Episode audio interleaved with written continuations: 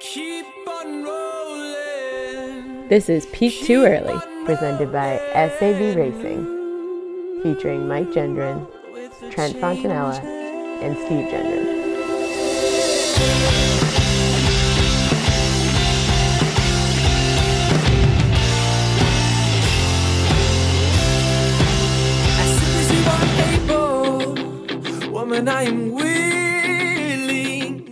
Everyone, and welcome back to the greatest running podcast in the world, Peak Too Early. I'm one of your hosts, Steve Gendron, and I'm joined by Mike Gendron, who is somewhere off the coast of Connecticut. Mike, how you doing? Steve, I'm feeling nostalgic. It's episode 100. I feel like we Episode should, uh, number 100. Let's go. I feel like we should do a throwback episode. Let's unplug our mics, have really bad audio, like you know, get on really bad Wi-Fi. Let's just talk about Miller Lite and uh, Joe Castiglione and the Red Sox for like an hour. That's right. That's right. And as always, at the House of Sav, we got Trent Fontanella. Trent, how you doing, bud? Boys, I am doing well. I'm feeling nostalgic as well. I don't want to go back to the the no mic and the Joe Castiglione talk, um, but I do want to let the people know I've been I've been chugging beers this week. I uh, I haven't been able to run, and, and I don't want to give away too much of some upcoming P2E activity. Um, but I have been chugging some beers, been practicing. I've been recording my my times on the on the big whiteboard in the kitchen, just like working. I mean, that's exactly what you know my girlfriend wants in the kitchen, right? On the whiteboard is is my beer chugging times. But we're doing well, boys. We're, we're getting back to our roots, like with the, the beer chugging as a primary, you know, focus more than running. Um, and so uh, I'm glad to be, you know, embracing that as we come across this hundredth episode. So we're gonna get it. Let's get into that in a minute, but we got to talk about this. The episode number 100. Can you guys believe that? Like, this whoa, whoa, is whoa, kind whoa! of I thought we were not doing Castiglione talk. Yeah, very good, very good. somebody, somebody put in like the joke sign right there, Mike. There's a piece Nailed it. for you. I If mean, was that episode number one? Was that episode was, number one? which I don't even think is technically up yet I, I or did up not at intend all to do that. I 100% did not intend to do that. In in our, I think it was our first episode. Mike, you know, wanted it was it was intended to be a running podcast, but we're also diehard Red Sox fans, and he's he was concerned about the Red Sox radio announcer Joe Castiglione, who was saying, "Can you believe it?" Way too much. It was something Which like it, yeah, it's his catchphrase, and he was saying it in like spring training. So it was just it was It used to be- concern me. Yeah, it used to be reserved for World Series. So yeah, what a what a throwback! Nice catch, Trent. I mean, I, I mean that's If- that's crazy. if there's anybody who caught that reference, Steve, you are a die in the womb two crew, like the greatest of all time listener, right there. Yeah, but it's crazy. I mean, like, I, I just uh, before we dive into this episode, I didn't want to talk. You know, kind of go down this nostalgia road a little bit, and just kind of talk about like.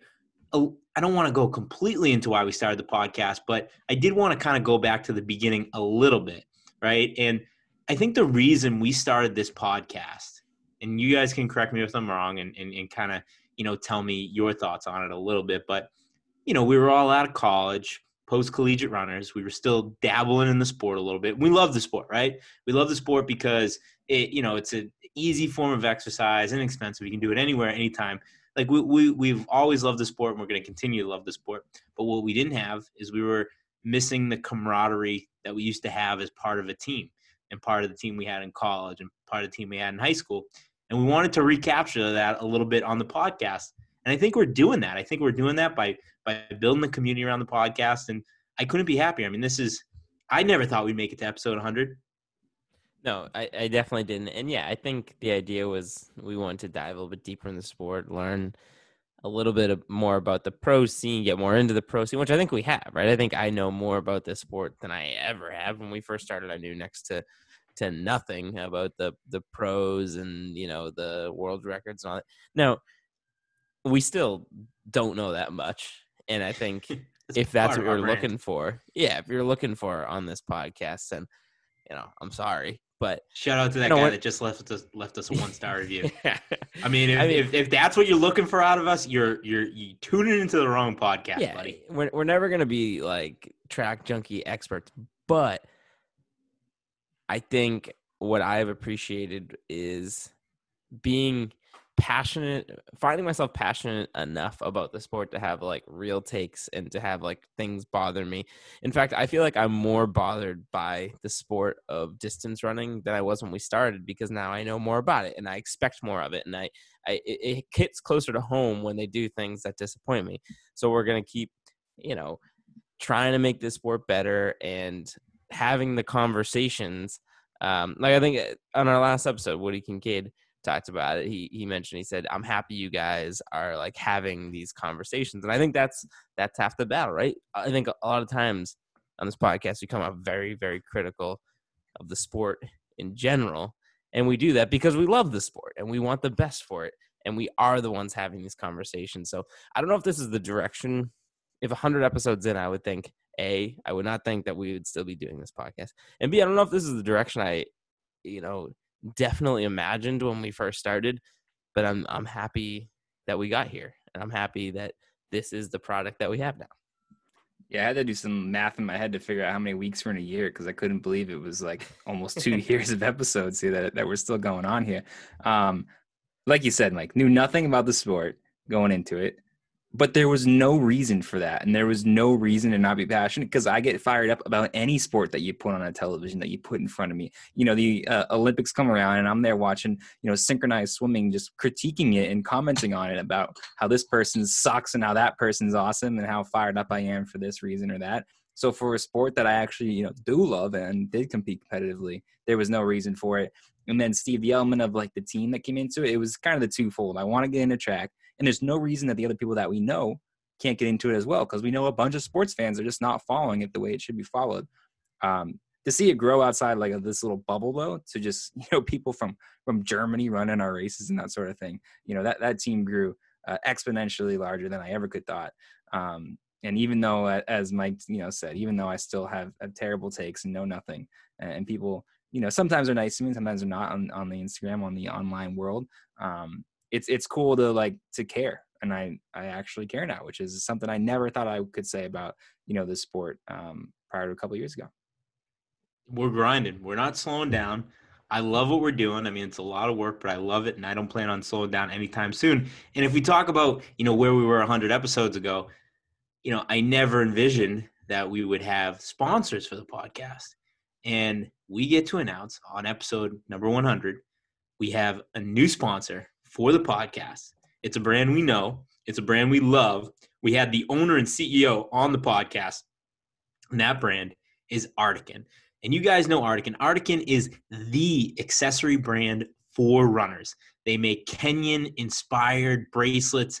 If you go back and listen to our interview with Chris, the CEO, he wanted that that Kenyan beaded bracelet from you know his college teammate. Later on, from Paul Chelimo, who was you know around the company he worked for nike um, and he he got these bracelets and started selling them and it turned into this company. And now he's selling these kenyan inspired bracelets in the united states. You can buy the the flag bracelets the the kenyan flag or any country out there you can buy the flag of you can even do this cool thing where you combine different flags. I highly recommend go checking it out. It's awesome. You can do custom bracelets. They do fun drops. Like every month this company is really cool and now they're supporting your favorite podcast. So go support Artican. I'm rocking my custom peak too early Artican bracelet. So, like I said, guys, this is a very cool company. If you haven't checked out Artican, go follow them, go check it out, go look at all their cool designs, look at how you can customize your bracelets, look at how you can combine the different flags on the on the bracelets. It's it's a really cool company. Steve, I think uh, another cool thing about being 100 episodes into, right? I think in the beginning, we would have taken a sponsorship from literally anybody, right? Any any yeah. company we could have got our hands on, we would have taken it. Uh, it. It's pretty cool to see that we have this ability now to kind of partner with companies that we really believe in, right? If you look at the the companies that we've partnered with in the past and that we're still, you know, huge fans in Bell App and the Harrier and stuff like that. These are companies that we believe in what they're doing and we believe uh, you know their contribution to the sport or to, to the community that we're trying to to grow here and artican is a perfect example of that right we believe in this what they're trying to do the the um, culture that they're creating within the sport and and how they're giving back too, right? Like this this is an awesome company. I love my bracelet and I am certainly going to get me some more because I think they're super cool. I think it's a, a, a cool part of the sport that they're bringing to everybody. Yeah, Like, I that is- almost forgot to mention 10% of all net profit goes to clean water initiatives in Kenya. So another really cool part of the company. Since we're getting nostalgic, I mean, Mike, that was very deep, you know, explanation of our sponsors here. But in the beginning, we had fake sponsors. So how about that, boys? We have real sponsors going on. I'm going to make up our sponsors, even though those were going to come true eventually. Um, these are actual sponsors of actual companies that we love. So right there, you know, huge win for the Peak Too Early podcast. Big things happening. Never thought we'd be here. All right, Mike. right, let's let's talk about the real things we came here to talk about, Steve. Let's you know we we we talked a little bit about the hundred episodes, our new sponsor, but I think we would be doing a disservice at this point if we didn't at least address what happened this Well, past weekend. so I, what I I think was it's worth just gonna- addressing. What I was just gonna say, a hundred episodes ago, if you told me that Tom Brady won his won his seventh Super Bowl, I would. I don't think I would have been too surprised. In fact, I probably would have believed you. I would have been a little surprised if it was an, if, if you told me it was with a new team, which it was, Tampa Bay Buccaneers. Bittersweet for the whole P2E crowd here. Uh, I'll, I'll toss it to you guys. Let's let me hear your thoughts a little bit because we got to dive into it. Tom Brady's just been a, a pillar of this podcast for such a long time. Again yeah i mean if you're if you're coming here for just like strictly running stuff I, I apologize but you're just gonna have to bear with us here for our five minutes because listen new england sports that's that's where our true hearts lie and it, it it's weird. I feel like i have a different emotion with this every day but here's the thing. I have spent so much of my life defending the legacy of tom brady. I feel like it's gotten to the point where part of my identity is defending the legacy of Tom Brady. So I was like, And I wish I wish you were joking about that, but that's like no, real- it's true. real- It's true. I've spent way too much energy defending the legacy of Tom Brady, and so like I was kind of like casually like cheering for him every now and again. I'd watch some of the games, but I wasn't like invested in it. Right? I was. I would, you know, throw things during Patriots games, and I would just like casually watch Tom Brady football games. I was shocked at how much I cared about this Super Bowl. I was shocked at how much I wanted Tom to win. And I think what it comes down to is that I know in my heart that this only increases Tom Brady's legacy, right? Looking back when I'm in a grandpa in my rocking chair, I will always remember Tom Brady as a Patriot. And I think most people will.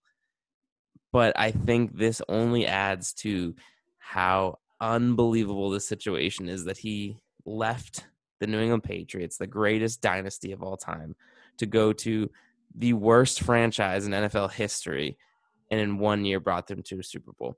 So I don't know how long I can do this where I can like be happy for Tom in a Bucks uniform, but I must say, I I don't I don't. It's not like I'm I, I'm a Bucks fan. It's not like I was like running down the you know the streets with a with a Bucks flag like I would for the Patriots. It wasn't like I celebrated like it was the last day of my life like I usually do. But I was genuinely happy and there's nothing I can do about that.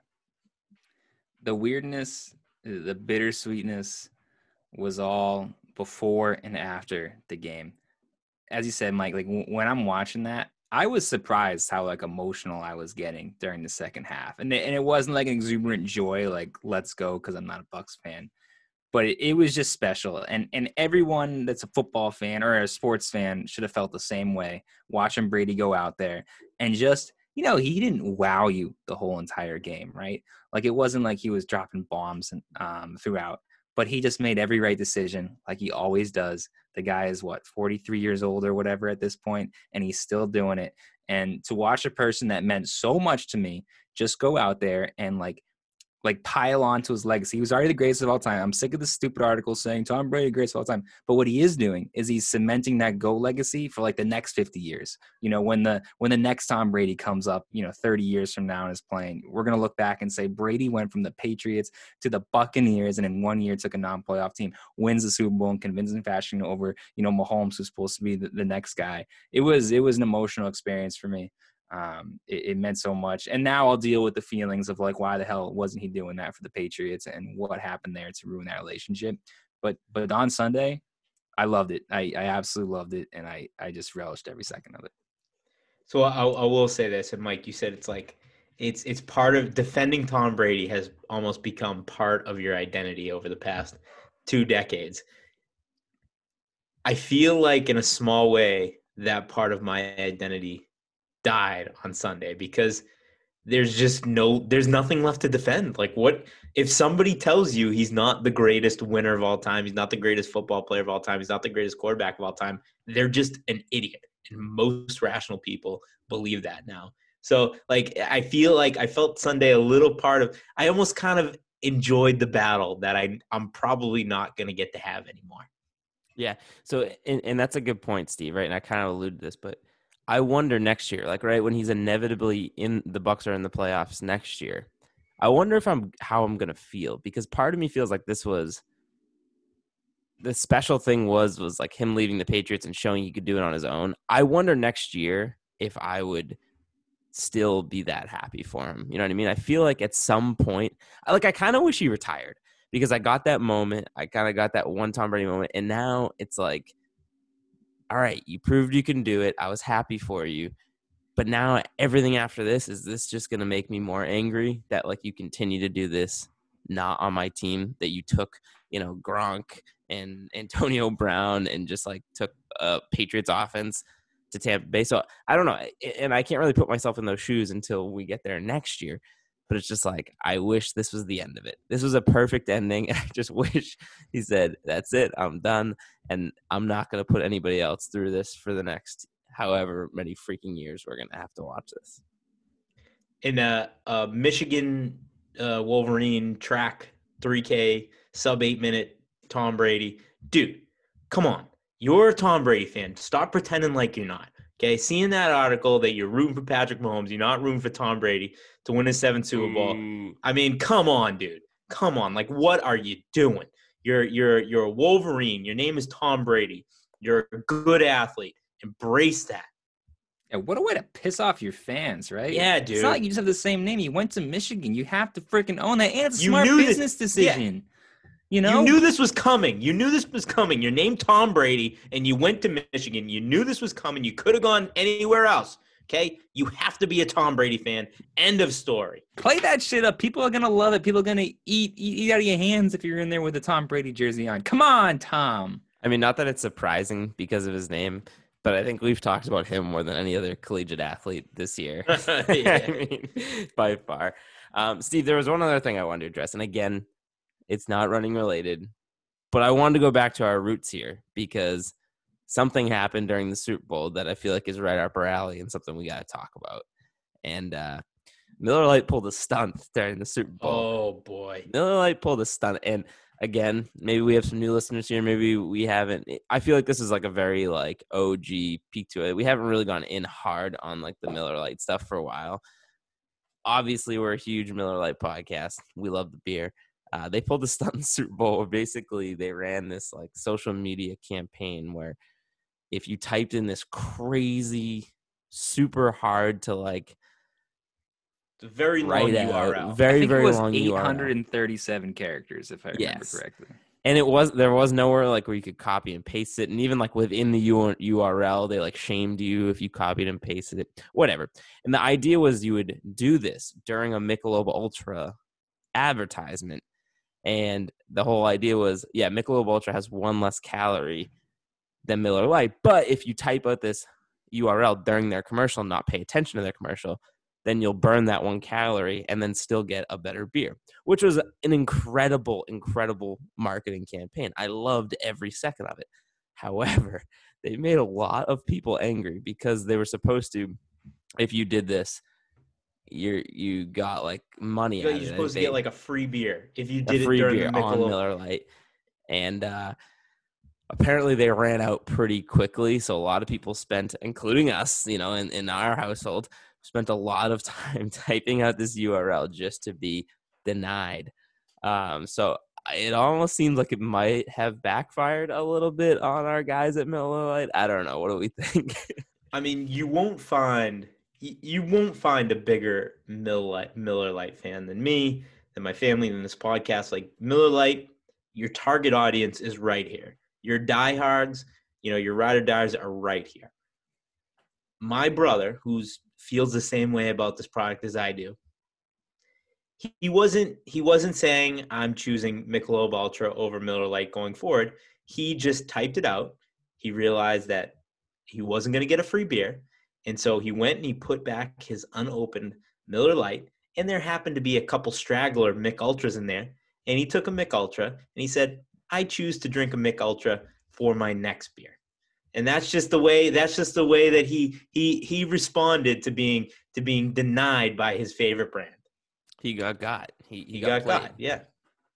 I have to say the uh the Mich Ultra commercial. I don't know if there's multiple, but it was like such a Mich Ultra commercial with like the the the music that just sucked you in. And you know, I I'm not a big Mich Ultra guy, but I wasn't typing in the Miller Lite, you know, URL. I was there like just being a sucker for advertisement. They had some great athletes on. They had like Serena and Jimmy Butler, Anthony Davis, and I'm there, Bryson DeChambeau. Like I'm I'm there just like sucked into the Mich Ultra commercial. So I miss this. I miss this whole URL thing Yeah. you guys are working on. and it just sucks, right? Because I was so excited about how awesome of a campaign it was, and then when people were just getting pissed off, they got screwed by it. It was like you can't let that happen. If you're gonna go into this, you got to go all in and make sure that you don't turn this into a negative Miller like thing. And the worst part is, is like so. This goes again way back to the OG episodes, but there was uh we went deep deep into a Miller Lite uh Natty Light feud,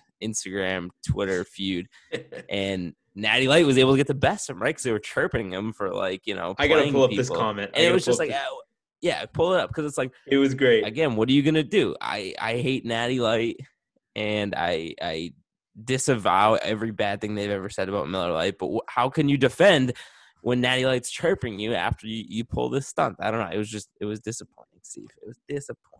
What is it? What is it about Miller Lite? They're always in beefs with everybody. There was like They're the, always the awesome beefs, Bud yeah. Light, Miller Lite commercials that they were like making fun of Bud Light. We had the Natty Light thing. Now you have the Mich Ultra thing. That's why we uh, love them, Trent. Right? yeah, we're, we're a huge beef podcast. They're looking for fights. Natty Light's comment on Miller Lite's post. We'd rather take an 8 a.m. class both semesters senior year than type this URL. Just go to our page for beer. That's pretty I funny. mean, it's a good shirt. It's, It's a good true. shirt. So- Anyways, And Anyway. they could have just bought a Super Bowl ad with like all the money that they didn't spend by. So well, that's the point. We don't we don't need to go too far down this road. Right, we still love you, Miller Lite. We're a little pissed off about this marketing stunt. It was a great idea, poor execution. Mike, let's kick off the running news.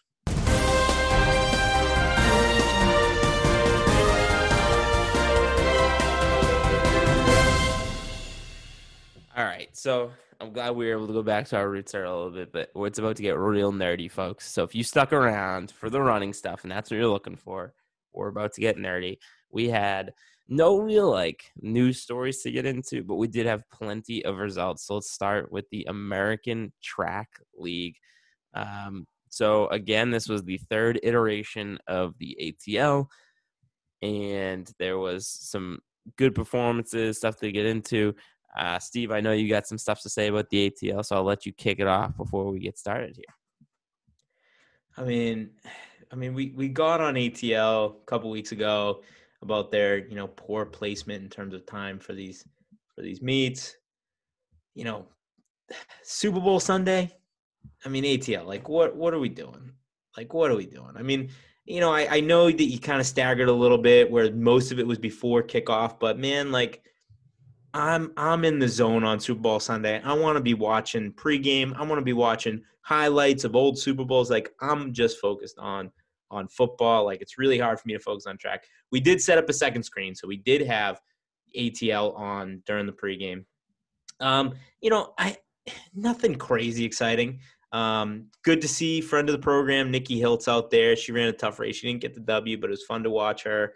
I mean, the the biggest storyline from this race is that a, a high schooler ran uh, sub sub you know four minute miles. I know we we, We, we don't to talk about high school. I know we, we like to avoid talking about that, but like when that's the biggest storyline from your meet that's on ESPN, like I don't know, I don't know. Trent, what do you got? so I didn't watch it. I was I was too in the mode. I mean, so I didn't watch Super Bowl at my house. I was at you know a friend's house. When you're at someone else's house and you have like the one big TV leading up to the Super Bowl, it's a tough sell to say, "Hey, let's put the American Track League up there so we can get fired up for the Super Bowl." It just it just didn't happen. I did get insight from one of our our loyal listeners, Caitlin, who said the announcers were terrible and that it just she didn't enjoy it. So I'm going to take her word for it um, that it was not you know a good product that was going out there. I know we'll talk about some of the the results in a second. Um, so some of those are kind of fun, and there's some interesting names that that ran. But as like a whole, as like an entire product, it just it failed to suck. I mean, there's one more going on next weekend, so you know, with no Super Bowl around, I'm more likely to sit down and watch that. Yeah, so. I'm, I'm super excited to to watch next week. Perfect placement of a track meet. Yeah. So I thought about this, Steve, and I actually, I actually don't mind the placement. The fact that it uh, overlapped with the Super Bowl for like 45 minutes, I think, is not great. But for people like us, and I know we're the audience that we're talking about here, but like we're like die hard, especially with Tom Brady involved in the Super Bowl, right? Like you're never gonna get our attention in that time slot unless we're really trying and forcing it or had the second screen like we did. But I think for the casual sports fan, who is also like the kind of people we're talking about, who you know are kind of scrolling around, anxious, waiting for the Super Bowl. Maybe they have their party going, and it's like, oh, what are we gonna do in the meantime? Oh, let's just like throw on ESPN. I don't think it's a terrible spot, right? You have people over the house. It's kind of good background event, and like I said, people. You might not even know what channel the Super Bowl is on if you're like a casual fan. So just like, oh, it's put on the sports station, it's put on point. ESPN, right? That's a good So- point. I actually don't hate it in that slot. I think it's the best slot we've had so far. Um, the product wasn't great though, right? I mean, there was no gigantic names, there was no like incredible performances. It was it was a fine meet, and we didn't have the commentators on, so I can't comment on that. But if they're anything like the first two meets, I'm sure it was very boring. Um, so, as hard as we've been on ATL, I'm gonna give this a. a I'm gonna give them a W on this one. I mean, A and this just begrudging goes- W on that one. it, it, this goes back to our original our original point like when we were starting to get pumped up about atl it's a very far cry from the way that they were pitching this as like a party on the track right and i understand you don't have the fans there but there are other things you can do to make this a quote unquote party on the track i mean this is this is you know down the middle you know straight in line with every single other track meet we've seen on tv it was your mission to make this different, to make it fun. How are you making it different? How are you making fun? I haven't seen one attempt to do that. Right. Uh, Trent, I mean, you mentioned it. uh, Steve kind of talked about it, in my opinion. Like, th- there was the women's 800. That was a pretty decent race. There was the men's mile where you had um, Nick Willis, and, you know, he, he's an absolute legend. Um, and then the, obviously the high school performance there. Is there anything else that you, you wanted to jump into here? Because in my mind, it didn't seem like there was anything really else from the results there. Well, in the men's mile there, so Nick Willis, who's who's just a winner, right? He actually got he got second place, and I'm gonna butcher this name, but Takieddine Hedeilli, who That was, pre- that was, that was pretty good. was that, that, that was pretty good. That was pretty good. Who are my Algerian uh, listeners can let me know if I pronounced that name correct or not. Um, but I was looking at him, so he, he's at Texas Tech right now doing a fifth year. Um, so to go out there and beat Nick Willis as a, a college kid who's got eligibility in the outdoor track season, you know that's a name to look out for um, come Yeah, come championship definitely. season. So keep an eye out for him. Um, and then my other one was women's 800. Uh, Adelle Tracey one, who's a UK runner. I always thought Adele was like a stage name for Adele, like she just made up a random word that didn't know what it meant. Turns out it's a real first name in the UK. I had no idea. So shout out to Adelle Tracey, super fast. She obviously built uh, beat our girl Nikki Hiltz, and she also beat out like a 15 year old from the U.S. who beat Nikki Hiltz as well. So there's some crazy high school performance. I won't say her name because we're going to talk about high school athletes, but um, good for Adele for having a, a real first name and for running real fast. Yeah, I thought, you know, when they were lining up, I thought uh, Nikki was a surefire to win that race, but um, Adele just put too much of a gap. And Nikki was closing at the end there, but it was just too little too late. So, so great race from Adele out there. Uh, all right. So then the day before ATL, uh, down in or out in Phoenix, we had the Prickly Pear Invitational. Uh, this was a, a Bowerman Track Club uh, production here, but it wasn't just a time trial. There was there's some other teams out there as well. Uh, some awesome races that we saw here. Where do we want to start with this? You want to start with the uh, the women's 800 and our girl Sinclair Johnson? Yeah. Well, I want to start somewhere else. All right, we'll come back to that. Steve, where do you want to Before we dive into results, I want to know when these non-Bowerman athletes found out about this race, because we've given we've given Bowerman a lot of heat for doing their kind of team races, their races where they don't really extend the mm. invite, and so they start to do this prickly pear invite, and they invite some other teams, they invite some other athletes, but those other athletes didn't look entirely prepared for this race. In fact, the Bowerman Track Club athletes looked way more prepared to run this race than some of the other athletes. And so I just want to know when they extended the invite. Was it like a couple days before? Was it the week before? Were they was Bowerman preparing for this for the past month and like a couple days before they just threw it out there? Um, we will have somebody on the podcast soon who did race, so we'll get some information about that. But I just thought it was very strange that Bowerman straight up dominated. I mean, I mean Bowerman. Is that just because they're better those or well? It just it just looks so like there was you some might have big some names. insider information. Uh, Do you have some behind the scenes information you want to share? there was some big names in there that just didn't look ready to race. You know what I mean? Compared to some of the Bowerman athletes. You guys get what I'm saying here? I, I I don't. I mean, I, I guess I get what you're saying. You're, kind of you're kind of making me believe it's some kind of conspiracy theory type stuff over here. It I makes me think that feel this like was- you, you got some insider information. But I uh, you know, whatever. Maybe we'll get to that. Um, I but think that this was set up so they could run fast and look well, and they were preparing for this for the I- past six weeks, and I mean, I- just threw it out there. I could buy into that conspiracy theory if it was like any other team. But Bowerman Track Club is just really good. I mean, they're just very, very good. They usually beat people. Mike, this is not conspiracy. This is what Bowerman does. They put on like these meets to just just look awesome and run fast times. I don't know when this got out to the competitors, but I know it got out to the public just like a few days before. It was an undisclosed location. They didn't tell us like leading up to it. I mean, it, it was very very Bowerman to like put on the meet that was like perfectly set up. Um, for them now, we've talked to Bowerman athletes. I kind of love the fact that they don't even You're right. themselves they don't even know he's no. And, and and and I don't want this to be taken the wrong way because listen, if if Bill Bel if Bill Belichick was a track coach, he would be doing exactly that. So like I'm not I'm not trying to throw shade at Bowerman and our our new friends over at Bowerman. I'm just saying that let's let's let's call it what it is, right? Well, two things on that. One, I think it's okay to throw to throw shade at our friends at Bowerman because we we've had a nice run of of Bowerman track club runners, and I they have definitely helped me come around to BTC. Love all the guests we've had on, but that doesn't mean we can't throw shade at at BTC or any any team for that matter. Just because we've had athletes on, I'm still going to throw shade when I feel like it's necessary. But Steve, to your point, I mean, isn't that kind of what we preach, right? Like, it doesn't matter if you find out the day before or you know the year point, Mike. before. Like, get on the line and and go race these guys. And it's not like these guys are out of or gals are out of shape. So I don't know. I, I I like it. Let's stir it up. Let's make it seem like BTC is you know pulling some shady stuff. I love it. I just I'm not sure if I'm buying it or not. I'll, I'll say something nicer that can transition us into it too. Um, BTC, deep as all hell. Like they didn't even have some of the biggest names out there that were winning these races. And I'm going on there and I'm like going through their roster as we go through some of these results. Uh, I'm just like kind of blown away and, and maybe just realizing it now, like how many studs they have from like different countries all across the world that'll be represented at the Olympics. Um, we, we got people from all over. Bowerman, you know, they won because they set it up for them to win probably. But they also they just they're just freaking deep, man. They have so many studs in, are.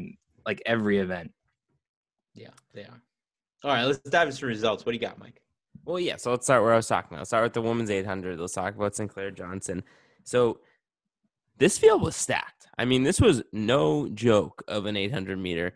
We had Sinclair, Elle Purrier, we had Heather McLean, Cory McGee, Danny Jones. I mean, this is a very, very good field. And Sinclair continues to win on the pro stage and making it very clear to me that I, if I was you know, a woman looking to make the Olympics this year, I would be very worried man. about. I would be very worried about Sinclair Johnson. over the past year, we have seen somebody essentially transform into a superstar in the sport.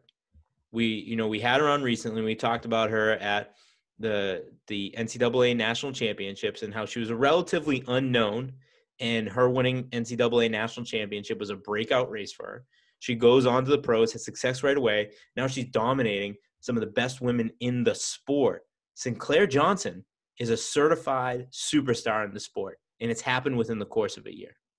She got that peak too early bump. That's what That's happens right. when you come on the That's pod. right. You get that bump. But yeah, I didn't I didn't see this coming, guys. Like I Sinclair is someone who I actually feel like I have a, a knowledgeable opinion on because we started like following her as she was rising up in the collegiate ranks. And it's kind of like right in that sweet spot of people I actually, you know, have been following since we did the podcast. Um, and I didn't see this coming. I she was she was great in college and, and I thought she'd be good, but to see her, you know, perform the way she's performed and make herself a very, very legitimate Olympic contender. Uh, it's it's impressive and, and unexpected, but it, she's not slowing down anytime soon.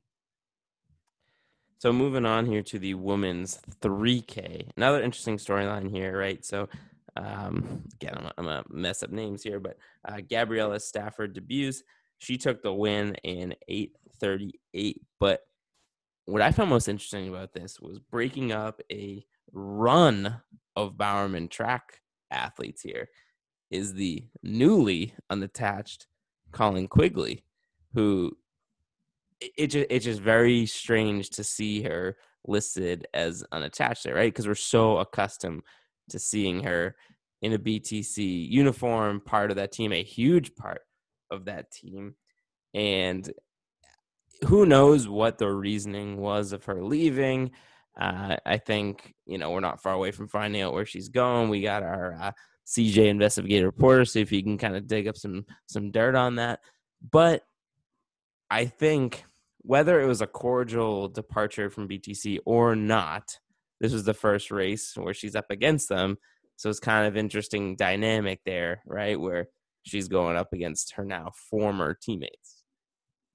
For the uh the prickly pear invitational or whatever the hell this meet was named, nobody wanted to win more than she did, right? You go there, Definitely. you have all your former teammates on the line, and she did very admirably. She got that second place with a, a very you know good field.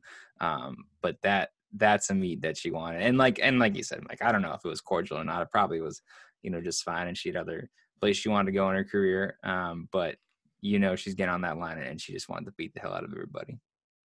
Uh, yeah, we Mike, you quickly glossed over it, but um, Gabriella Stafford Debuse, huge win over some of like the the biggest names in the sport Huge at that distance. You know what I mean? So huge race for her.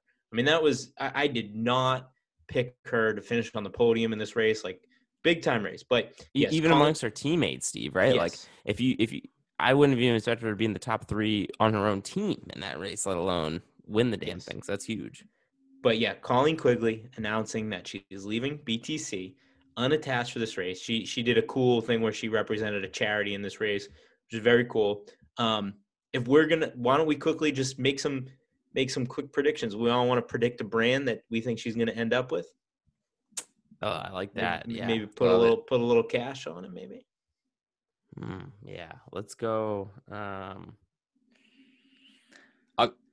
I'll get started here. Okay. Let me go Puma.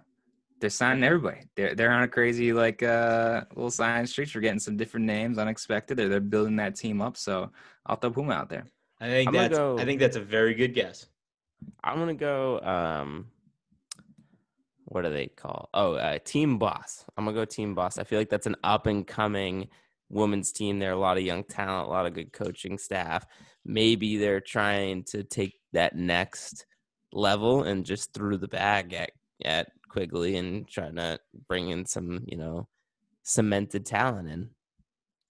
So I will say, in my mind, there were three options, and you guys named two of them. So Hey, you- there we you- go, Mike. Yeah, you know, and I could be I could be way off on this, right? I think Puma's doing something big. They're they're tossing around money like it's nothing right now. They're trying to go after big name athletes. So maybe they decided they picked two of the the most prominent female athletes in the sport right now. They're like, we're going to drop a bag on Seidel, we're going to drop a bag on Quigley, so that's a possibility. Um, I just think I think Team Boss makes sense for her. Like I just I think that that team makes a ton of sense for her. I think you know she.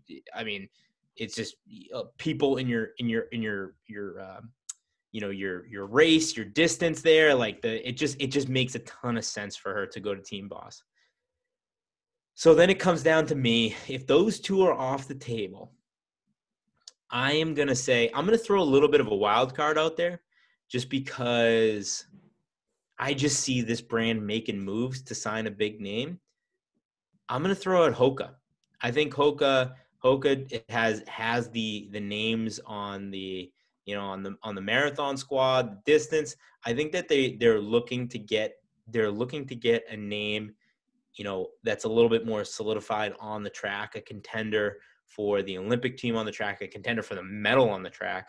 Um, so I'm gonna just say I'm gonna just say Hoka's gonna, and maybe she might have some ties with NAZ. Maybe she'll she'll she'll technically be under NAZ, but not really like train with them, kind of train independently. Um, I'm gonna say Hoka. I I would I mean, I like the the thought process. I I feel like I would be shocked because in an Olympic year,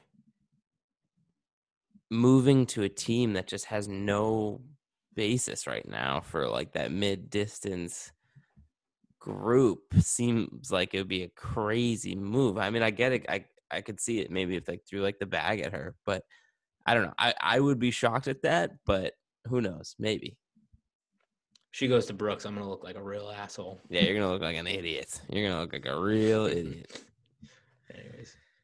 Um, all right, so let's move to the gentlemen's 3,000 meters. And we threw out this t- tweet on Sunday, and in classic Peak Too Early fashion, I did zero back research to see if it was accurate or not. So we're just going to stick with it that this was the first uh, pro matchup between Grant Fisher and Morgan McDonald, our guys.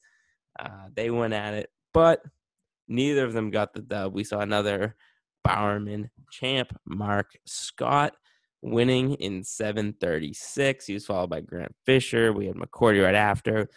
Front of the program, Joe Klecker. And then Morgan McDonald in fifth. I mean, it just keeps going down the line. Listen to this. Then we had Evan Jager, another P2E guy, Woody Kincaid, finishing in seventh. So another stacked field there. Johnny Gregorek. Johnny Gregor. I mean, this was the P2E 3K. The P2E 3K. That's right. We, we had the uh, whole P2E gang hanging out, training in Northern Arizona this last month. And before everybody kind of goes back home to, to continue their prep for Olympic season, um, it was cool to see them all get on the line here uh, and run it. I mean, I don't think I would have picked Mark Scott going into it. This Definitely is kind of what I'm talking about with just how deep Bowerman is. Um, but he won the NCAA's 10K a few years back. British guy that will probably, you know, have a good chance at, at qualifying for the team for for Great Britain. But uh, yeah, they're they're just stacked Bowerman and great, yeah, great great fun one, fun one for P2E to see our boys out there. Yeah, again, another another another Bowerman uh, athlete to to kind of pop and peak here it also kind of lead, uh, lends a little credence to the uh, the theory that I had that you know you, every once in a while Bowerman does these races and somebody that you didn't expect to pop against that field pops. I think you know they were they was they were kind of training specifically for this this race this uh this time of year. Anyways, but yeah, no, it was fun to watch. Some fast times out there. Good to see our guys out there. Yeah, that's uh, I don't really have any hot takes from this one. Yeah, so not much there on this meet. Uh, the 800 men's 800 didn't have really kind of any crazy storylines. Josh Thompson, uh, fresh off his beef with beef with our guy Craig, takes the win in the 800. But besides that, unless you guys got any other takes on that, we will move on to the final news story. Let's hit the final news story, Mike. All right, so this one I'm kind of hitting you guys a little bit by surprise because this meet is like happening as we record. So I'm sure your takes aren't uh Trent, you didn't give it enough time for your takes to get all steamy and hot. But we'll kind of go through this quickly here because there's definitely some stuff that is worth noting.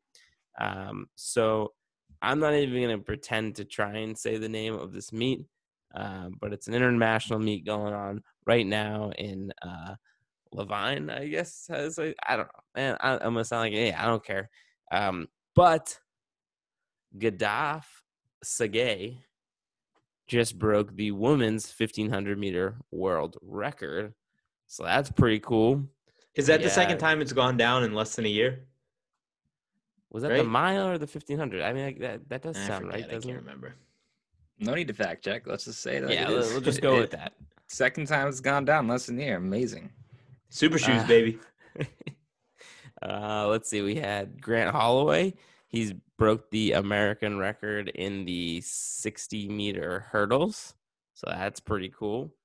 We had uh, a 19 year old Ethiopian girl, uh, Lemlem Hailu, beat Sifan Hassan, who just came off a massive year dominating the world.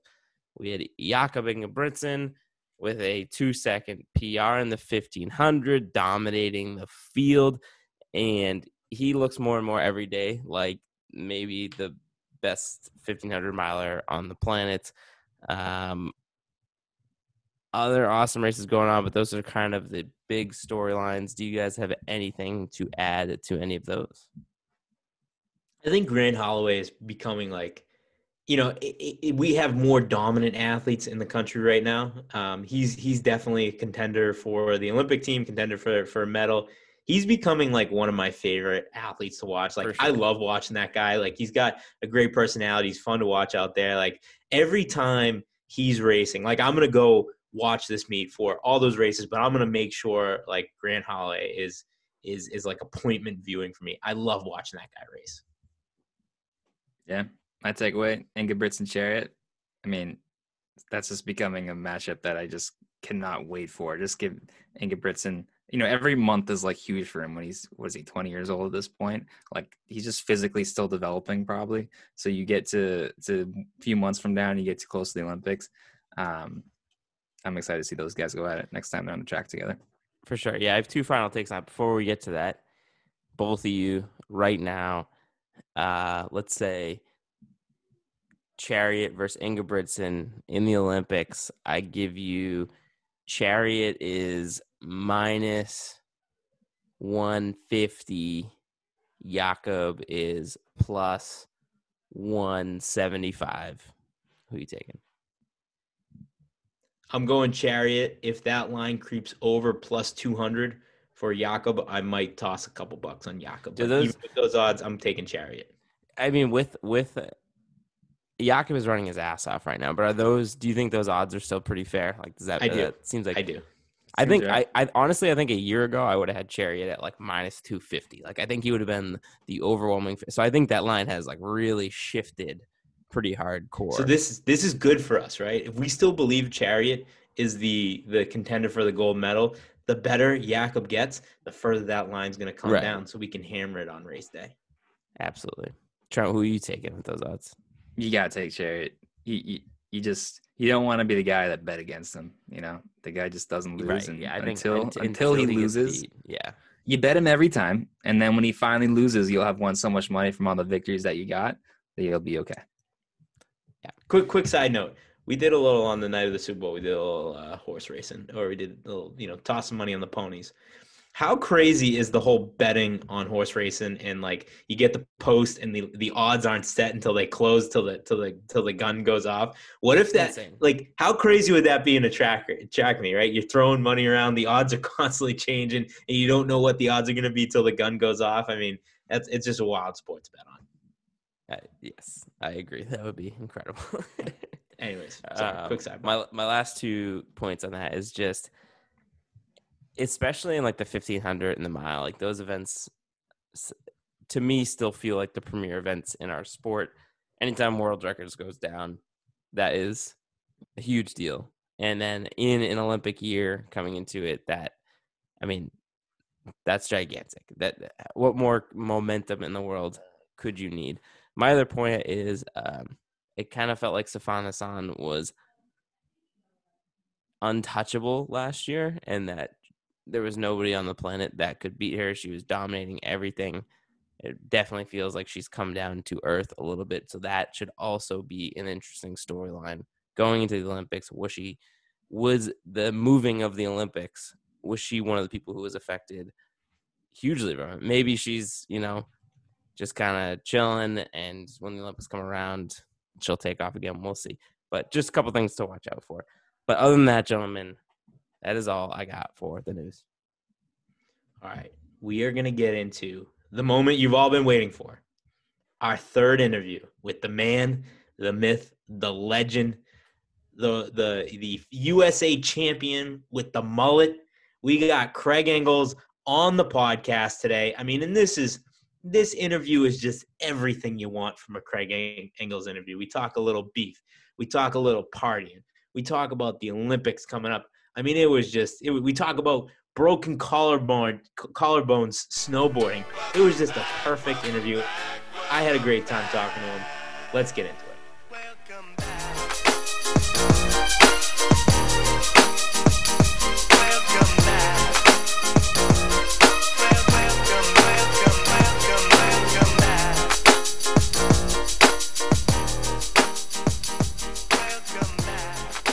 Yo, what's up, man? How you doing? What's going on, Craig? Boys, we're back. We're We are back, back. baby. We are back. We are on episode number 100. I didn't think that this was going to happen, but it did. I'm pumped, man. Who do you got in tonight's game? uh, roll tide, baby. RMFT. Roll Tide. Oh, Roll God. Tide. Aren't you? Uh-oh. Is it SEC guys all- rivalry or are you pulling for SEC? Uh, SEC love. It's just different. That's our motto. I don't know. Gotcha. See, that makes me feel even worse. I was just talking about how I just picked Ohio State to win this game, and I don't feel comfortable with it. And then you just made me feel a lot worse. Wait, did you uh you bet on it? Yeah, yeah. I'm on. I'm on Heavy? Beta Big. Did we bet I mean, heavy? enough, enough, So, Craig, enough, get this. enough to be very uncomfortable right now. Every See, year for like the past, what are we going on? Like 12 years now, Mike? It's a long time, yeah. Every year for like the past 12 years, we bet that the first score of the national championship game is going to be a safety. And it seems like every year we're in the mix. They just had, they almost had a goal line stand. We were almost in a point where we were going to have a safety there. But every single year for like 12, 13 years, we've been the same bet. Yeah, we're like oh going, we're like going oh twelve. Oh, but wait, one of what are these- the odds on it. Are the odds? Yeah, see, the odds are crazy. Yeah, it's like plus forty five hundred. So if you win, it's like you know you win. We we as a Couple group thousand. of us, a group of us, so we pool like a, a, um, a like a small amount of money, and if it hits, then we win a ton of money. But you know we're zero and twelve, so It's tradition. so, next, hey, next we year's to- our year. Yeah, next year's our year. So we so we moved our uh, our interview from last week to this week because Trent broke his collarboard snowboarding, and you sent us a message saying that you've done the exact same thing in the past. bro. I got a plate. in Ooh. here. Oh, jeez. Oh man, so you had to get like a full surgery? Trent, that's Yeah. gonna be you, bro. That's gonna be you. So- Dude, So- honestly, the surgery, it's better to get the surgery. I mean, no, it's like way more expensive and everything, but I was on my parents' healthcare. But um, it's better to get surgery because you can just be, you're good. Like they put a plate in and you're fucking good the next day.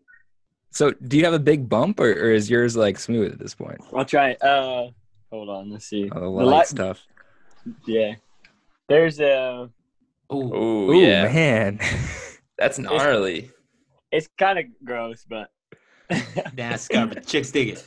so How, were, are you good at snowboarding or were you bad? Is that why you fell? Well this is like exactly I'm I'm just good enough to get hurt, right? Like I'm just good enough to think I can, you know, go off little bumps and try and get a little air and do little shit.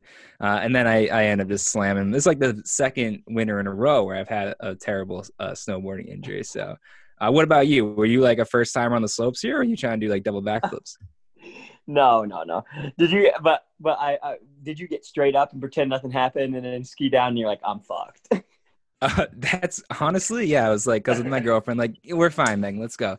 We get to the bottom, and I'm moving it around. I'm like, this, this doesn't feel good. But the lodge was like a little bit of a walk from the bottom, and there's a lodge at the very top of the the hill.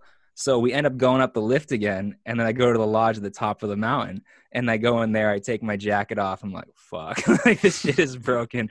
Uh, so then I had to go down again. You know, just just knowing that. So. You Uh, ski? You skied down? Yeah, we went down because I went down, I got hurt, and then we went back up, and then I was like, I know. playing Oh, with I it. didn't know if you took the chair back down, dude. Oh, No, I that went for sounds miserable. I, so I broke mine uh, it was really bad. It was t- called tenting, like it was about to poke through the skin. Ooh, Jesus ooh. Christ. and I didn't know, so I stood up and I was super embarrassed, and I just like stretched, and I'm like, "Ooh, something's off," but I'm gonna keep going. Yeah. I'm, and got down and sat down, um, and I'm like, "Damn, I'm about to pass out. Something's fucked up." Um, and so they had to call ski patrol, and and they put me in that thing where you like lay down, and Yeah. on the way down, bro, it's first like 30 meters, a snowboarder sprays and just douses me in snow, so I'm sitting there freezing, and then the dude towing me crashed. What? The dude towing me crashed, so I, I flipped over and I'm just lying on the side. I can't move my arms or anything. And I'm just like, when is this nightmare gonna be over? Talk about being bad at your job.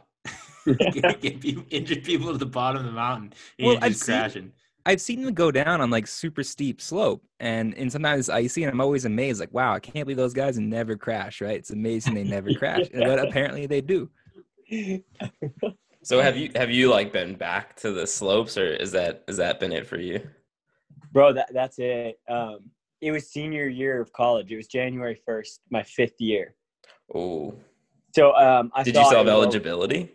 Yeah, yeah. I thought my whole career running career was over, but I got the surgery, and then they they made me wait till the stitches healed, and then I was back. Oh man. The surgeon Was said coach ten pissed? weeks out. Yeah, coach was so pissed. The I would- surgeon said surgeon said ten weeks to no running because this motion would fuck it up. But my my um the physical trainer the trainer there was like ten days. We're you're good. Nice. There's nothing ma- that makes me feel more like you know, like secret secret ops or something like that than going skiing during a college like tracker like season because you know like that is the number one thing your coach does not want you doing. So you got you got to plan it all under the radar, and you you know it's you, you gotta you gotta be a little bit of a rebel to to make it happen. But that's exactly why the coaches don't want us don't want us Yeah. doing that shit. I'm pretty sure it's like in my Nike contract that I'm not allowed to now. Oh damn. There's that and motorcycles. so are you gonna are you gonna go like as soon as you retire? You're gonna go ride motorcycles and go snowboarding? Put put the snowboard right on my back and drive up Gotcha. in my motorcycle. Nice. So what is that? Is that in like nine or ten months from now? Then Retirement's coming soon, boys. yeah, we'll be drinking beers on a beach somewhere. that's right. Nice, cool man. So hey, you, you you had a you had a post recently, and I, I love it. Right, you were talking talking some smack to your to your fellow runners. You know, just reminding them that the holidays were coming up and that they needed to sit at the kids' table while you sat at the adults' table. Right, and I love it. Right, we love a little smack talk. We love we love getting the the competitive juices flowing. It was obviously a joke, a, a great joke. But do you think anybody took it seriously? Um, yeah. Did you get any blowback for it? Someone by the name of David Ribich is Oh Somewhere. no! somewhere in the world is training his ass off just so that after a race he can be like, "Who's sitting at the adult table now?" that's right. It's probably on like every. It's on every bulletin board across the country right now.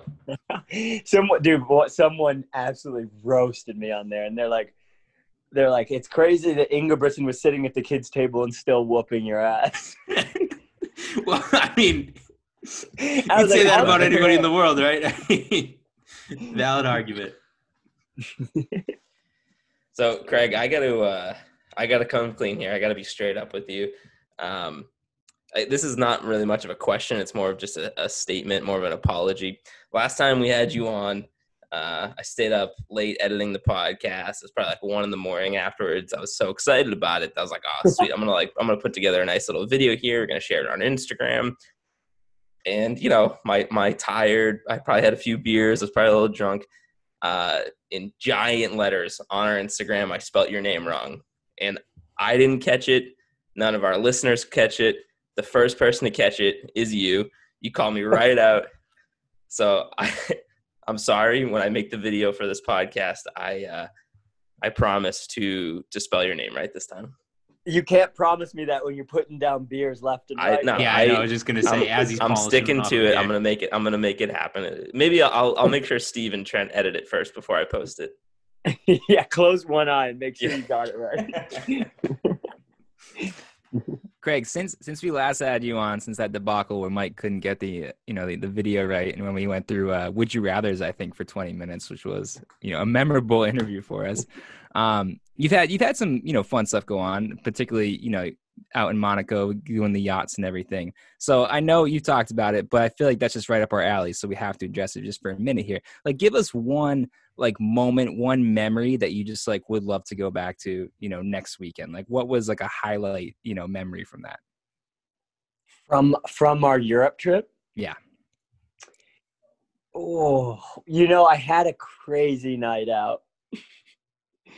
I, oh, I, I hate to I and I like I hate to talk about it because COVID is such a like a big topic and a lot of people have died and, and it's terrible. But we were in Sweden, and no one knows this in America. But like I mean, maybe they've heard it, but no one wore masks. Everything was wide open. No one wore masks, and no one gave a crap about COVID.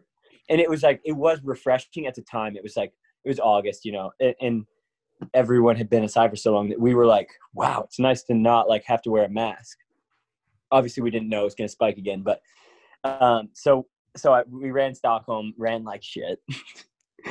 uh, so I, I got a text from, I think it was Charlie Grice. I, I got a text from Charlie Grice that said, "Hey, me and some me and some of the boys are out at the bar. You want to come meet us?"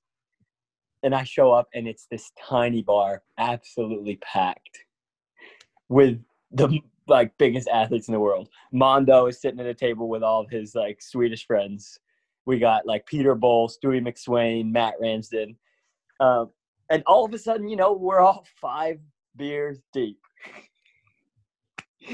um, and next thing you know, I'm on the back of a lime scooter with Matt Ramsden, ripping around Sweden, looking for a club. we show up to the club and they don't let us in because something with COVID. So the next thing we're doing is looking for a different type of club. Maybe one where you wear a little less clothing. No, All right. and we find one. But by this time, it is 2 a.m. I've been riding around on the back of a freaking lime scooter for the last two hours, and I'm hungry. So we're at this club. There's people dancing. Um, not us, by the way. Um, and I just wanted pad thai. One of my friends goes and, and uh, he goes he goes into the, the back room looking for an, another friend. And uh, all of a sudden i'm trying to order a pad thai in a shouting match with this swedish bartender. And he's like you need to pay. It was something like a hundred dollars for the pad thai. I'm like absolutely not. And then um, someone who shall not be named comes upstairs and's like we got to get out of here i'm like what happened he's like i threw up he's like i paid for an hour and i threw up in the first five minutes we got to get oh, out of here so um, I find myself on the back of a lime scooter again. This time it's probably 3 a.m. And we, we, we find ourselves a kebab restaurant, absolutely terrible. Um, in bed by 4 a.m., just feeling like a piece of shit. There's a lot more details that I would love to tell you guys about the club, but it may not be safe for our, our That's listeners. fair. That's fair. But then the next day you're on a beautiful yacht, you know, taking in the sun rays. You know what I mean? It's just, I mean, what a trip that sounds like. Jeez. It was it was a great time. We were very diligent before we got to Sweden about COVID, but when we got to Sweden, everyone just let their guards down. But Monaco was wild. We we got to go on two different yachts. One night was one of the yachts we we let loose, and then the other yacht was just uh, it was a good time, but we were a little bit more clean and sober. Next Doesn't thing, you know you you're ripping around on the lime scooters. I feel like that's almost as bad as the motorcycle. I was just gonna say, your next contract is gonna be motorcycles, skiing, and lime scooters. yeah. yeah. oh yeah, that was a good night. That was a good night. We we kind of talked about this when we had uh, Eric uh, Eric Jenkins on last time, but I kind of wanted to revisit it because he, he tiptoed around it, and I, I want to talk a little bit more about it. So, um, there was a right around the time we had him on, there was a Instagram post where your coach Pete basically like made a statement, something along the lines of like, you know, yeah, no, we we train for for races. We're not a time trial team, and to me, that was like a very clear you know, statement and maybe a shot at some some other teams, uh, you know, around around the country. Do do you think that that was you know a calculated shot, or was that just you know a, a coincidence that Pete was kind of talking in those terms? Eric denied it, by, by the way. Eric yeah, said, Eric, Eric, Eric said that was you know that's just not. Pete being Pete, and I don't know. I, I don't know if that's if I buy that. I genuinely don't know if Pete is capable of talking trash. Okay. That's why I'm like, I'm like, I don't remember the post, I, so I don't think he was talking crap, but may, maybe he was, which would be sweet. All right, so let me, I guess let me ask you a little bit more frank. All right, so we is there like I know you know you're racing against these people, you know you want to beat them, you're competing for spots on the Olympic team, all that stuff. So obviously there's gonna, You're you're gonna ask if there's coaching beef. Is there coaching beef, but is there like legitimate like team beef? You know what I mean? Like I- think that always stems down from the coach. So was, you know I think you know it all goes together. But is there a legitimate team team beef where there's teams that you you know when you show up next to a person wearing a certain type of jersey that you want to beat them a little bit more because they're in that in that jersey? Here's the thing: running is such a great sport. We, it's very inclusive, um, Yeah. very fun. You know, anyone can do it, but there's not much rivalries. we are just we're just all too friendly. We're all like, how are you gonna have a rivalry when you're in short shorts? Yeah. You're standing on a line almost naked. I mean, I guess MMA is a little bit more naked and they have big rivalries, but we're we're a little bit skinnier, a little bit more noodly looking. So people are just gonna laugh. Sure. That's fair. But, yeah. But I, I think maybe lining up next to Tinman, I have a little right. bit more a little, little right. bit more fire. I don't know. Um I don't know how many times I've lined up next to anyone besides Parsons, but there it is right there. I don't. I I- I know the thing is like I know the answer to that question every single time I've asked it because I think I've asked it a hundred times, a dozen different ways, because we want so badly for there to be like, the, oh, I hate this guy, f that guy, I hate this team. Try and get the. But the thing is, you're right. Like we're always gonna get that answer. We're always gonna get the like the sport is a little bit different, so, and that's fine. But I'm still gonna keep asking the question. But that, but uh, that's yeah. when we saw that when we saw that comment. I mean, the, the I, I mean, this past year we were able to see Pete Julian on a different stage. He's kind of like emerging from the shadows a little bit. We get to see, you know, how great of a coach he is. And when you see a little bit of that come out, you're just like, oh, please be real, please be real. yeah it's also it's hard to trash talk when like one week you could have the best race of your life and then the next week you get stomped by a high schooler and you're like oh man i wish i hadn't said all that on instagram you know? Yeah, that's fair. so, but I, I do like I, I i know Centro and i are friends but there is 100% a big rivalry there. But w- like it's hard for us to talk like about it publicly because like he, he like one week i could beat him and the next week he could beat me you know? But when we line up next to each other like both of us inside of I, we definitely want to beat each other. Well, I mean, it's like a you know uh, bird magic, right? I mean, the classic rivalry, right? And when they're on the court, they want to punch each other's faces in, but off the court, they end up becoming best friends. Like they, it's a you know, it's a cool story. So I think you can have like a really cool sports rivalry and not have like both people want to hate each other, right? yeah yeah maybe you guys are getting me inspired to start a rivalry with someone I mean, if you're gonna be done in nine months, might as well, right? I mean, we got an Olympic year coming up. Let's do it. Who do we go for let's just start talking a bunch of trash to Cheruiyot Oh yeah. yeah. Uh, I don't know. But- I don't know why you'd start there, but I like it. Let's do it. shoot high bro shoot for the moon That's right. Or- what is it or you called you, you called you kind you kind of called out the Ingebrigtsen brothers earlier. Let's start with them. yeah, let's do that. I feel like That's- they, you know, that's they're a little bit they're a little bit more high profile too. So you know that we can get that to be like a big news story. But they they've got a little bit of weight on me. I think they could knock me out. Yeah, and Yeah, it's but three, you look pretty it's three on one. Yeah, Yeah. Yeah, well, we'll, we'll we got your back, right? yeah, right. yeah. All right. So since the last time we talked, the RV has had a full full makeover. Looks like you got a new one. Where is the old RV, and how awesome is this new one? Rest in peace, baby. Um, I sold it. Oh wow! Never Yeah, thought but I- I'd see the Yeah, day. that's wild. That- I that got it tattooed wild. on my ass, though. okay, I wish I could show you, but um, I That's maybe maybe over some beers also. um, yeah, so I I bought it for like three thousand seven hundred fifty dollars uh, on Craigslist a few years ago, and I had it for well, I think I had it for two and a half years and put like twenty five thousand miles on it. Owned it for two and a half years. Had some great trips, and someone offered me eight thousand for it. Was it was it like a runner? Was it like a fan? No, no, no, no. Um, really? I listed it on Craigslist just for ten thousand, just to see what someone would do. Like, and someone came came with eight thousand, or a few people came with eight thousand. So I'm like, all right, I'm not ripping anyone off because a bunch of people will buy it for this. But um, yeah, ended up selling that, and then bought another van for five thousand dollars and put, you know, I put more money into it. But now that one's probably worth twenty thousand.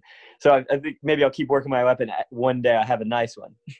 I mean, I, I got, I got sounds like be you got a honest, little business here. Yeah, but I think I think you, in, at least in like the running world, which that's not saying much, but still in the running world, you've like you know become you know a, a little bit of a celebrity here. I feel like there's some fans out there that would have paid just for the the aura of you know I and you're you're as much as you are a celebrity, your RV was just as much of a celebrity as you. So I feel like you could have used that to to the you know I get to to own Craig Engels' RV. That could have been a big deal. You might have been able to make a little bit more than 8K. Maybe, but I, I, I don't think I'd abuse my position of, of power that way. You know. And and I suppose most of uh, the people who would want to do that are you know probably don't even have a driver's license yet. I was gonna say, I don't know. Yeah. hey, mom. Have you seen some runners? I don't know if they got they got more than 8K to their name. Okay. So, but where where have you taken the where have you taken the new van? Um, so currently, I'm actually uh, we're in Phoenix. I'm um, this is why uh, it's not my artwork. I we're in Phoenix. Um, I just drove it down here, which was like a 26 hour drive from Portland because I took a few detours. But Wait, are we Uh, so live I- from the van right now? no, bro, we're, uh, we, Oh, okay. we're all in a house in um, in Phoenix together. There's there's five of us in here, but I I bought it. So I bought like I bought it in North Carolina. It was funny. It was actually a running company that was selling it, and uh, the dude selling it to me had no idea about running. He was just like, you know, a warehouse worker. But then the the the business owner had to sign the title over, and she's like, "Oh wait, you're that you're like the guy with the mullet." And she's like, "Didn't you win wor- like the world championships?" And I'm like, "Hell yeah!" I'm like, "I won everything." Just playing into it. And so, so I, I got it for a great price. Um, drove it back to Tennessee. This is in the beginning of COVID, and me and Ryan Manahan um, just fixed it up in two weeks. It was crazy. It was like we were working 12 hours a day. You know, fitting in runs here and there. Didn't really care about running at that point. What was the company important you bought it from? The co- what is it? What was the running company you bought it from? Do you remember? Oh, shoot. I think it was called Running to Win. Okay. it's like so there the the van wa- it had uh it was wrapped the whole van was wrapped with their like label and they they took it off but it's still there so when when, you, when it's in the right light you can see running to win or whatever it's called i i think i'm thinking of something else is that a podcast running to win Not that Dude, I I- know. I don't know. it's, it's called start to finish start Okay. to finish Start to finish. but uh We can't yeah plug so- run- Run- if, if running on to win is a is a podcast, we'll bleep that part out. i'm sorry yeah sorry sorry So- Uh, yeah, so so we we fixed it up in Tennessee, and then my girlfriend and I drove it all the way back to Oregon. So Craig, how how like handy are you underneath the hood here? Like it sounds like you can like totally rebuild a car here. Bro, I got on YouTube and abused it. I just learned from all these random people that are some for some reason they'll post a video of them cutting a hole in the roof of a sprinter van. I'm like, I'm like, who, who, what? but that's made me think like maybe I should start a YouTube channel of like renovations. Seriously, yeah. No, some of the stuff mm-hmm. people will do, like, because I I've you know daydreamed about getting some crazy van like that, and you watch some of these shit, and people are sort of fearless too. They're like they're gonna cut a hole in like the bottom of their like you know their van, right? And they're gonna wire up a heater to some gas valve or whatever, and it's like they just have confidence they're not gonna screw it up. So I don't know how you can just be like a beginner and watch those videos and then just do it to your van. So good for you for taking the step there. Thanks, bro. Uh, We we actually we we really only had one mistake, and it was cutting the hole in the roof of the van. Like I got so excited, I pull up to the house where we're renovating it, and I'm like, "Let's do it, let's start." And I just start cutting a hole and hit like a um a security beam or whatever you call them, like a a beam that's holding the van up with the saw. And I'm like, "Okay, well, let's reset here." We gotta have we gotta have Ryan on. I- We uh he- he uh, I saw he you know you post a lot of videos with him. I saw all the videos renovating. We had a we had a couple shots with him at uh what's the what's the place in New York that's no longer there anymore? Coogan's. Coogan's, Coogan's. Yeah, we had a good time with him that night. We gotta have him on sometime.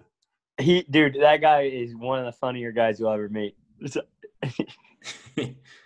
So- now I know I know we're we're we're kind of we're joking around. We're talking about what's going on in your life, but I do want to just get into a couple serious running questions before we before we wrap it up. So you know, obviously you're you're you're, you're on a roll last year.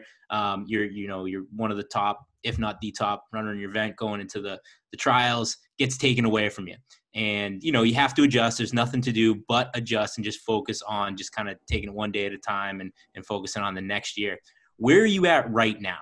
Do you think you're in as good a shape as you were last year? Do you think maybe you're better, or do you think maybe you're at a disadvantage? Like, where's your honest take on where you're at right now in your run? Bro, I'm ready. I think I'm Yeah. maybe one of the maybe the fittest I've ever been going into January. So I'm I mean I'm stoked. Yeah. But yeah, that's it. Yeah. Okay, uh, I'm ready to rip some heads off, bro. let's go, let's go. That's pumped. That's what I needed to hear. I just needed to hear that you were ready to roll, ready to crush these trials and head into the Olympics. Yeah, I mean, it sounds like you're in the right headspace, right? Because uh, something I was thinking about is when you're not racing as much, and even when you are racing, it's like a lot of these kind of like, you know, maybe not so serious or like scrap together races. I just don't know how you keep like that like killer mentality, that like, you know, that that kind of in the zone thing that we all know you need, especially when the stakes are this high. So, is there anything you've been doing differently to kind of like stay super focused and in the zone and keep that killer mentality going? Yeah, but I, I kind of like lost a little bit of fire last year. It was um, it, uh, geez, not 2019 December. I got super sick, and um, there's this thing that can happen from COVID called lung fibrosis or whatever, where you cough so much that you scar your lungs. and I like what I know. I don't know if I had COVID. It was December, like so. Who knows? But whatever I had, I got lung fibrosis, and indoor like we were in Phoenix in 2020 and it was so rough. Indoor was so rough, outdoor was so rough. And then finally, bro, I come around in October this year and I start getting fit. And uh like still carrying that on right now. So um it, it, it was just basically like a year of lag turned my fire back on. And now all I think about is the Olympic trials. Like it, it'd be nice to think about the Olympics knowing you're gonna go. Some countries have that like like freedom or whatever. But uh, for us, it's literally all about the trials, man. And I daily think about beating every single person in, in 1500 in the United States. And even sometimes I'm like, I get so cocky that I'm like, I'm to double. I'm to go in the 800 and I'm to beat Donavan. so, I so like, I just, it, you know, this visualization of beating everyone in the United States. I don't care how fit they are, what they've been doing, you know, they, whatever they say they are, I'm to beat them and that's where that it's like every night before I go to bed, I think about that. I'm like, I'm gonna beat him. Let's go. I'm fired up. I'm Oh, fired up. And we talk God. about it. It's something we talk about a lot on this podcast where it's like, you know, because we break down the sport and a lot of times we talk about who may have been hurt by this year being pushed back and who may have been helped. But it sounds like this was kind of like a blessing in disguise for you that this some this this year may have, you know, pushing it back a year may have really helped you out a lot. Yeah, maybe. I mean, like as soon as I found out the Olympics were canceled, that's when I lost the fire. So if the Olympics had gone on, who knows? But like, it, it's from from like the sickness standpoint and who like, I don't know. It, it but everything's so set up now. Like I, I I I believe everything happens for a reason. You know. Sure, sure. Cool. Does it does it feel like things are like turning into normalcy now? Like because we're six months out from the trials. Obviously, this whole year was a complete you know shit show and just just crazy. Like training wise, does it kind of feel like now you're like entering almost like a normal lead up into a trials? There's like there's like a normalcy in the unnormalcy, if that's a word, of all this. is like people are now figuring out how to have races. People are figuring out. I I mean like it's still tough. Like that LA meet that where Jenkins got the standard and everyone ran fast. Uh, it almost got canceled. Like it, it got moved a week before. So there's times where you think everything's figured out and you're like, oh, okay, there's gonna be no fans for sure, regardless. But the meet's gonna go on and like everyone's gonna have to get COVID tests. So, but there was a period where everyone's like, we can't do anything, you know. But I think people are figuring it out now, and um, I don't know. It's it's exciting. Like oh, there's gonna be indoor meets, which is cool. Yeah. Yeah. Looking forward to that. All right. Enough nerdy running talk. Mike, kick off down the home stretch. What Right, was that? Craig. Sorry. Oh, go ahead. Oh, Oh, down the we- home we- stretch. We end every interview with a quick game. Mike, kick off down the home stretch. Yeah, so down the home stretch, gonna hit you some rapid fire questions, and this time we are gonna talk about so you know your guys' running group or team or whatever you want to call it still doesn't have a name, or at least we don't know of its identity. So we're gonna brainstorm a few names for your guys, your team here, and you tell us if you like it. You know, it's a possibility, or if, if we're gonna just discard that one. So Trent's gonna hit you with the first one. Let's do You it. You guys have had you guys have had over a year to think about these, so they better be good. Yeah, well, we started brainstorming 10 minutes ag- or 10 minutes before the interview. So don't Also, get your hopes first up. Um, Definitely I don't do get your wanna hopes up. I want to apologize for making you guys miss the game. I didn't even realize. I don't Oh, worry. We, we still got the whole second Yeah, half. we got the whole second half. We're good. Also, also, Mike, has anyone ever told you that you look like Joey Berriatua? Joey. B- Ah, a little bit. I see it. The, the I guy, don't- the guy from Tinman. Yeah, I see it. I don't think I've ever. I don't think I've ever gotten that. What a He's a great, compliment. he's a great looking guy, and so are you. Good, but, uh, you good, guys, good, you guys good. look very similar to me. All right, nice, Mikey. all right, I'll take it. All right, here we go, Craig. I have to get this one out of the way because we wouldn't be on brand if we didn't if we didn't ask. So instead of NLP, how about PT P2E OP? B two EOP. what the fuck? All right, okay. We'll put that one. Yeah, we'll put that one in the folder. All right, thank you, thank you. let's let's hear some more. P two EOP. All right, let's Mouthful. let's take let's take a let's take a cue from uh, the the the Washington football team and just go the track team. Tr- dude this sounds great um with that okay this was my proposal to pete i had forgotten mine mine was just the track club that's what i wanted to propose There we go. It's love like the. Washington Football Club, the the track club. I love it. yeah yeah the track club the Yeah. ohio state I remember when I first heard, you know, the Washington football team. I hated it, and it's grown on me so much that I think every sport should have at least one team that just says the name of the sport. So I think that that could be the winner right there. Um, kind of, this one's kind of the way Trent was doing it here, but again, we have to, you know, plug our plug our own stuff here. So, how about, you know, you can't have our name because our uh, racing team is the SAV racing team, but you guys could be the Nike Sav squad. and, and what does that stand for Sa- you know, Sav. savage. You know, people like to use savage, like oh, I'm a savage. So we, we created the SAV Sav as like making fun of people who say stuff like that, and now we've just become those people that we were making fun of before. So you guys would just be the Sav Squad. so we're just we're just a big joke No, no, no. Those those kind of people are super cool, man. That's, Oh, what, you- that's what you should aspire to be. Uh, we'll we'll put that one in third place so far Great. I I didn't I didn't even beat bad. the P two E O P. No, i really do the sound of p2eop is great Okay, I think it's I'm great too. Thank you. All right. I think you should steal your neighbor's name, the Portland Trailblazers. That's way better for a running team than a basketball Ooh, team. Good one. is really good. wow And you can rock like the Nike Blazers to and from track meets. Oh, that's great. Mhm. dude That's, that's a really good name. that's incredible Yes. Let's go. I Dude, like we'll that. Go, I'll go, I'm going straight to Phil Knight with that one. Thank you. yeah. All right. How about this one? You just call it Donavan Brazier is really, really, really fast. That's just the name of the club. Okay, and what's the um, acronym for that again? D B. D B I R R R F. Okay. I, I think Sav tough Squad to is better than that one at least. I think we at least beat that one. I'm actually really digging the Trailblazer one. Trailblazers is good. I know. I feel like I don't even want to say the want rest of mine. Uh, Mine are so bad. it's so bad. It's really, really bad ones. Let's hear. it. Let's let's hear. it. Come on. Let's see how bad we can get with it. All right, uh, here we go. Um, so I, this one's probably copyright already, but I was just thinking you guys could just be Team USA, and then you know you already have the jerseys. Everyone you know associates with it, so you're just Team USA. Now I know that there's people on your team who aren't from USA, but you know that's just coincidentally the team name. Team USA. Okay, yeah, we may run into a few legal issues. yeah, but that's okay. I If think not, we sue. If not, we sue Team USA. yeah, that's right. the counter sue is almost always successful. All right, this is actually my most serious one. I'm glad you like the Trailblazers one. But what about just the Nike swoosh? Like I feel like swoosh is like a fast runner now, like sound right there.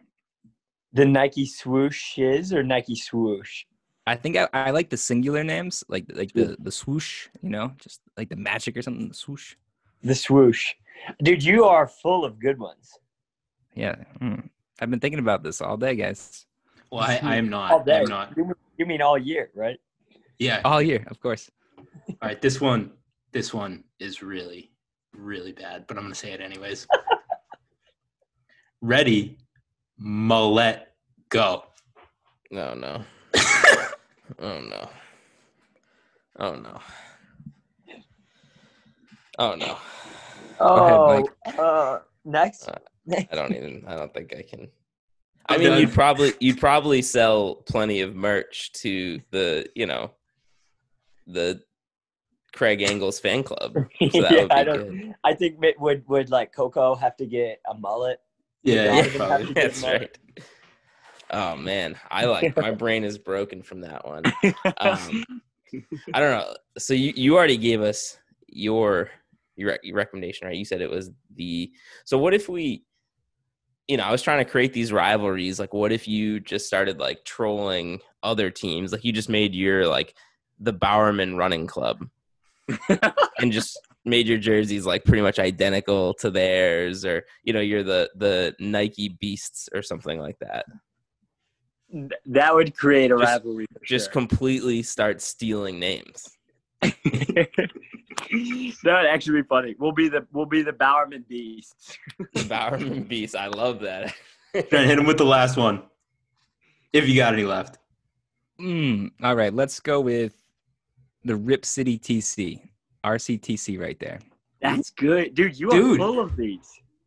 I, I don't know where Nike Rip hired this guy from marketing. What do we got here? Here we go. is- Where does Rip come from? Who knows? But I think it sounds cool. Yeah, I don't know why, uh, but the Trailblazers call right. It's called Rip City or something. We Yeah. may run into some in, in copyright infringement, ones, but dude, yours are incredible. We'll, Rip we'll counter sue anybody. Love it. Counters. Craig, thank you so much for coming on. As always, this has been a ton of fun. We'll have you on uh, at 150 episodes. How about that? How about yeah, 150 every yeah every major milestone. Love it.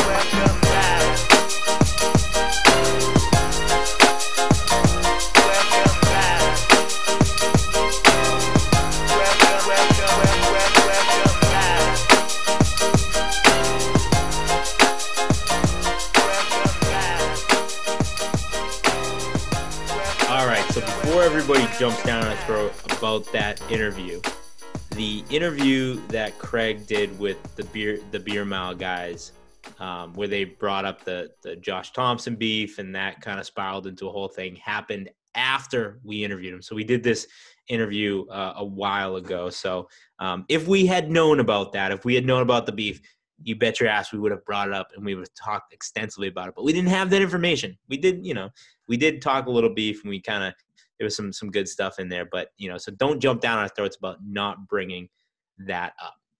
Yeah, we we often like I'd say every once in a while we bank interviews, but for the most part our interviews are like happening the night before we release the Yeah. episode, so they're usually pretty fresh. It's a dangerous game when you bank an interview for over a month because so much can change and you never know what you're going to miss.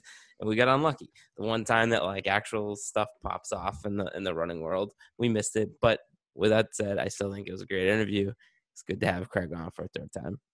Yeah, screw off, guys. It was a great interview. I don't care that we didn't talk about it. We hit on a lot of other good topics, so it was it was good. and we wanted to make sure that we had Craig for our hundredth episode because we on on on our fiftieth episode we said we're to have you back on hundred, and you never know what can happen, right? Like Craig, he he says he like really likes coming on this podcast, and we can always get a hold of him, but you never know what can happen, right? Like if we're recording and we we intend to to record with him the the night before, something can come up and we might not have him for a hundredth episode, so we wanted to make sure we had it. That's why we did it so early. But anyways, speaking of our friends over at the Beer Mile podcast, speaking of our friend Chris Robertson, turns out he is able to come into town to run the Irish Clover five miler. So Chris Robertson, the American record holder in the Beer Mile, will be running the Irish Clover five miler. And I will say this. I didn't think it was going to happen like this, but we're actually running out of spots in the virtual five miler just because I had to order t-shirts, I had to order medals, all that, all that stuff. We're running out of spots. So if you want to participate in this race, you probably need to do it sooner than later. I think that this race will probably fill up by, I'd say, you know, by the time this comes out, I give it another week before this fills up. So if you want to get in, if you want to race against Chris Robertson, you got to sign up. So we're gonna, like I said, we're gonna have a ton of fun. And when you do, send us a screenshot of your registration so you can get, you can participate in the draft DraftKings style pick'em pool that we're gonna do. You know, no extra fee to get in that pick and pool, but the winner of the pool will win a hundred bucks. So it's gonna be a ton of fun. You're you're not gonna want to miss it. Listen, race is gonna fill up. It's either gonna be peak TV listeners or not peak TV listeners. I, it doesn't matter on the bottom line, you know, who, who signs up, but I want us to be peak TV listeners. I want peak TV listeners to fill those spots. I don't want, you know, Joe Schmo, you know, a running scrub weekend warrior to, to get out there and take a spot from a peak TV listener. So please get on that quickly. The more peak TV listeners, the more fun it's going to be for us. Um, everybody sign up as soon as you can. Yeah, let's go to crew. Let's get it done. And the other thing we're gonna do is since we have Chris Robertson in town, we're gonna run a beer mile. So this is gonna Yeah. kick off. This is gonna kick off our beer mile training. So we're gonna do this. It- it's our goal by the fall. I think we we we potentially have plans to go out to Chicago and try to put together a really fast beer mile by the time falls around. So we're gonna we're gonna establish a baseline this March, and uh, I actually think we're gonna have to go. We're gonna go after some sort of world record, whatever it is, whatever you know. Chris I has an not, idea. To, not us, to be clear. no, not us, Chris. Chris, Chris is going to have a world record. But we'll get some footage. It will be a good time. I'm sure there will be a a, a great video to follow after that. But um, if you're in the area, shoot us a DM and, and you can come out and come out and join us. It'll be fun. I uh, I'm already kind of like crunching the numbers in my head here, Steve, of what the the spread will need to be between me and Chris. You know, like the the gambling spread, because I would like to get a little action. It's gonna have to be a massive spread, so you know it, it's gonna take a little bit of calculation. But I'm gonna propose something to Chris, figure out the numbers, propose it to him, and see if me and him can, can't get a little uh, head-to-head matchup going here. And I will say this: our uh, our youngest brother, the youngest Gendron, who's the closest removed to college. I mean, he just graduated last year, so he's still got some fitness. He's still got some speed in his legs. Turns out, I didn't know this, but the kid can chug a beer, so he's a he's a contender in this. Yeah, I would say yeah, he, he he's he'll he'll be in good shape. We- We need a we need a Mike versus Chris line, which will be like you know five six minutes. We need a Mike versus He'll crush. other me. Chris line. We need Mike versus the He'll both gen crush me. line. I'm not. I'm not. I'm not gonna try and you know go up here and, and talk smack to my little brother, thinking I, he he will he will wipe the floor with me. But I'm gonna give it my best shot. As as the older brother, you better talk smack until you lose that race. Like that's your job as an older brother. Yeah, I guess my only my only chance would be right is to, like get into his head and like make him talk enough smack that he'd like do something stupid and maybe like throw up or something. That would be that would be my only.